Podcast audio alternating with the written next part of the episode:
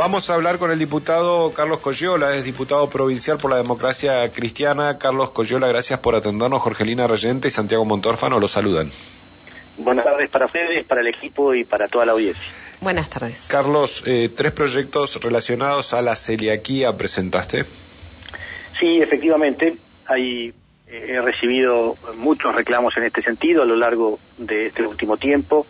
He tomado contacto con, médicos, obviamente, del sistema privado, pero también del sistema público. Y efectivamente eh, hay una problemática en atender esta patología. obviamente es de público conocimiento que los valores de los alimentos aptos para celíacos son sustancialmente mayores a veces sin explicación eh, fehaciente alguna, eh, que los productos o alimentos comunes. Y entonces eh, estos tres proyectos, primero, como siempre digo, eh, intentan poner este tema en debate en la legislatura. Es una propuesta a ser mejorada, cambiada, pero indudablemente el Estado debe estar más presente en esta problemática que tienen, según los estudios, uno de cada 100 ciudadanos.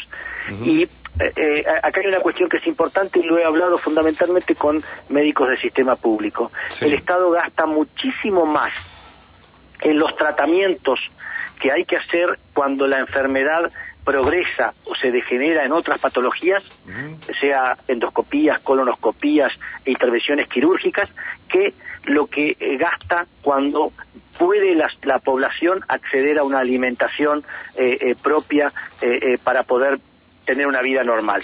Entonces, eh, eh, estos proyectos tienden a eso, eh, a bajar los costos, a que al Estado aporte en esta, en esta, en con este objetivo. Uno de ellos es bajar o, eximir de este, toda carga impositiva provincial a, todos aquellos productores de productos o de alimentos sin TAC aptos para celíacos eh, en una en una misma consonancia con dos proyectos de ley que hay en el Congreso de la Nación para quitarle absolutamente el IVA a los productos eh, paracelíacos. Y entendemos que esto eh, va a colaborar a bajar ese costo. El otro es un régimen eh, de un programa provincial de Hola, Carlos Coyola, ¿nos escucha? Un problema. Perdón, Carlos, nos cortó cuando estabas introduciéndonos en el programa provincial de precios regulados eh, de, productos para celíacos, en los que el Estado eh, va a participar activamente en la cadena de costos de estos productos a través de la creación de un fondo eh, del programa provincial de precios regulados. Esto se, se va a implementar deberá implementarse a través de acuerdos de precios en los que forman parte todos los comercios adheridos y los productores de estos alimentos en la provincia de Neuquén eh, que pueden recibir diferentes asistencias financieras o crediticias o hasta de subsidios de parte del Estado a través de este fondo. Por ejemplo, hay veces que hay muchos productores que eh, eh, producen, valga la redundancia, estos alimentos sin TAC, pero no, eh, por una cuestión eh, eh, de costos, no piden o no tramitan la certificación eh, del ANMAT, que tiene un costo indudablemente y un engorro llevarlo adelante. Bueno, el Estado puede participar, por ejemplo, allanando el camino para obtener esta certificación de alimentos sin gluten apto para celíacos. Entonces, es una manera de que el Estado, a través de exención impositiva o a través de un aporte directo a través de este fondo eh, eh, coadyuve a que eh, los eh, precios caigan sensiblemente y que la población pueda acceder a estos alimentos.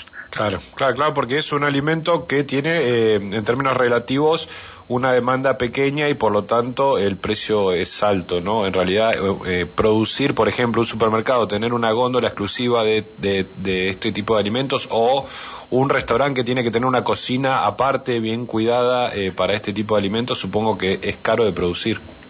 Efectivamente, porque la, la eh, contaminación transversal de estos productos por ahí que toman contacto con eh, eh, otros que no son aptos para celíacos, indudablemente tira por la borda todo lo que uno va produciendo. Entonces, indudablemente el Estado debe estar presente acá.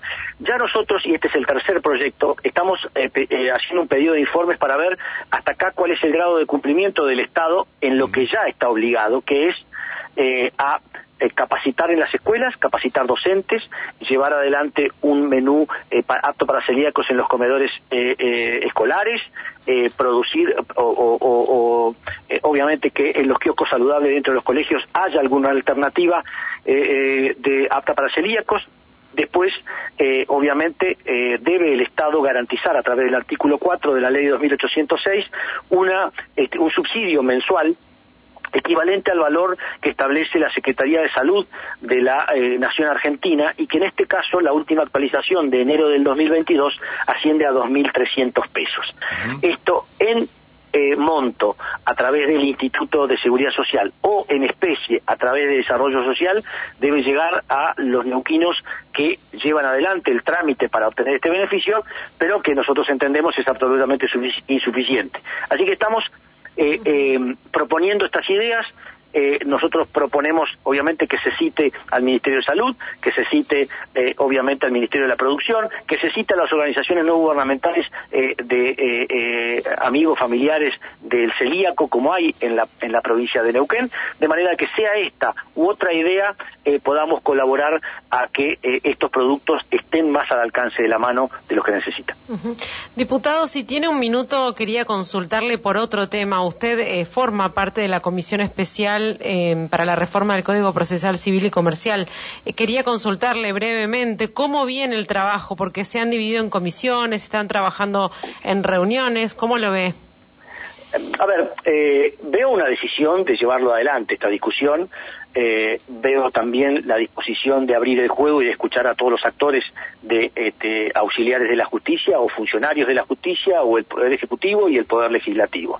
Eh, así que eh, veo eh, posibilidad de poder discutir esto seriamente y que lleguemos a buen puerto. Tal vez no sé si en este plazo de un año que se ha dado la, la, resolución, pero tal vez haya que en algún momento prorrogarlo eh, eh, un poco, pero yo veo eh, decisión de llevarlo adelante. Hoy tuvimos una nueva sesión de la comisión especial, estuvo el doctor Oteiza, que es quien lidera el grupo de doctrinarios que han sido este, contratados para asistir jurídicamente a, a, la legislatura y a esta comisión.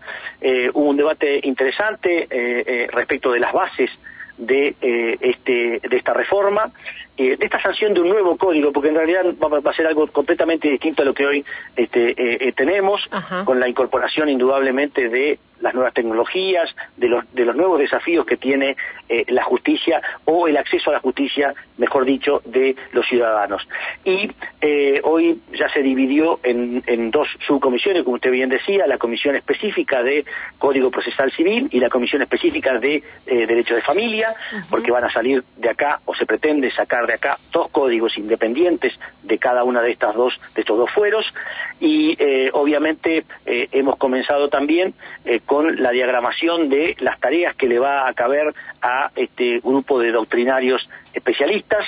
Así que eh, vamos avanzando. Eh, eh, entiendo yo que ya el trabajo específico dentro de estas dos subcomisiones va a empezar a generar los proyectos de articulado y de recepción de las ideas, por, fundamentalmente, vuelvo a decir, de la Asociación de Magistrados, del Colegio de Abogados o de los colegios de abogados, inclusive de lo, del interior, de la propia justicia, para empezar a delinear ya artículo por artículo lo que serán los nuevos códigos. Eh, Carlos, eh, te puedo hacer una política administrativa judicial si querés. Eh, ¿Cómo está el trámite de la democracia cristiana para participar de las próximas elecciones? Bueno, la democracia cristiana hoy técnicamente está absolutamente vigente. al haber apelado la resolución del juzgado de primera instancia de Neuquén y esa apelación haber sido acordada con efecto suspensivo, ese, ese fallo no tiene vigencia hasta tanto resuelva la Cámara Nacional Electoral si convalida ese fallo o si nos da la razón. Así que, por lo tanto, mientras no haya una resolución que quede firme, la democracia cristiana está absolutamente vigente y, por supuesto, eh, eh, habilitada para participar de cualquier proceso electoral. ¿Le prestarían el partido a Rolo Figueroa o que se venga con su propio partido? es una, eh, eh, una, una discusión de esa naturaleza, indudablemente que debe ser tomada por los órganos partidarios. Indudablemente nosotros tenemos una composición eh, que, que, respeta territorialmente gran parte de la provincia, por lo tanto he escuchado ahí, por lo menos que lo que vi en, en algunos medios, de, de, no sé si es cierto o no, no, obviamente yo no lo he podido chequear, de que haya habido conversaciones con autoridades de Juntos por el Cambio en el orden nacional, de, de eh, uno de los candidatos que por ahora está dentro del MPN. Eh, pero bueno, eh, a mí realmente me, me, gusta muy poco, porque no me gusta que lo hagan con mis partidos, eh, me gusta muy poco intrometerme en la vida de los otros partidos y en este caso, obviamente, esto se va a aclarar en los próximos días.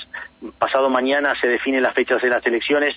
en los próximos días se vencerán los plazos para presentar candidatos y veremos si hay interna o no dentro del partido provincial, que como es el partido de gobierno siempre tiene indudablemente alguna preponderancia en, en, obviamente en las noticias y en el ámbito político institucional de la provincia de Neuquén, pero eh, nosotros tenemos que preocuparnos eh, si efectivamente vamos a estar a la altura de circunstancias para eh, armar una coalición de partidos que deba exceder a Juntos por el Cambio y que incluya por ejemplo, a Encuentro Republicano Federal y a la democracia cristiana, y podamos ofrecer a la población de Neuquén una alternativa seria. Carlos Coyola, muy, muchas gracias, eh, muy atento como siempre y muy gentil eh, por habernos atendido. Eh, el agradecido soy yo y siempre a disposición de ustedes. Un fuerte abrazo. Gracias.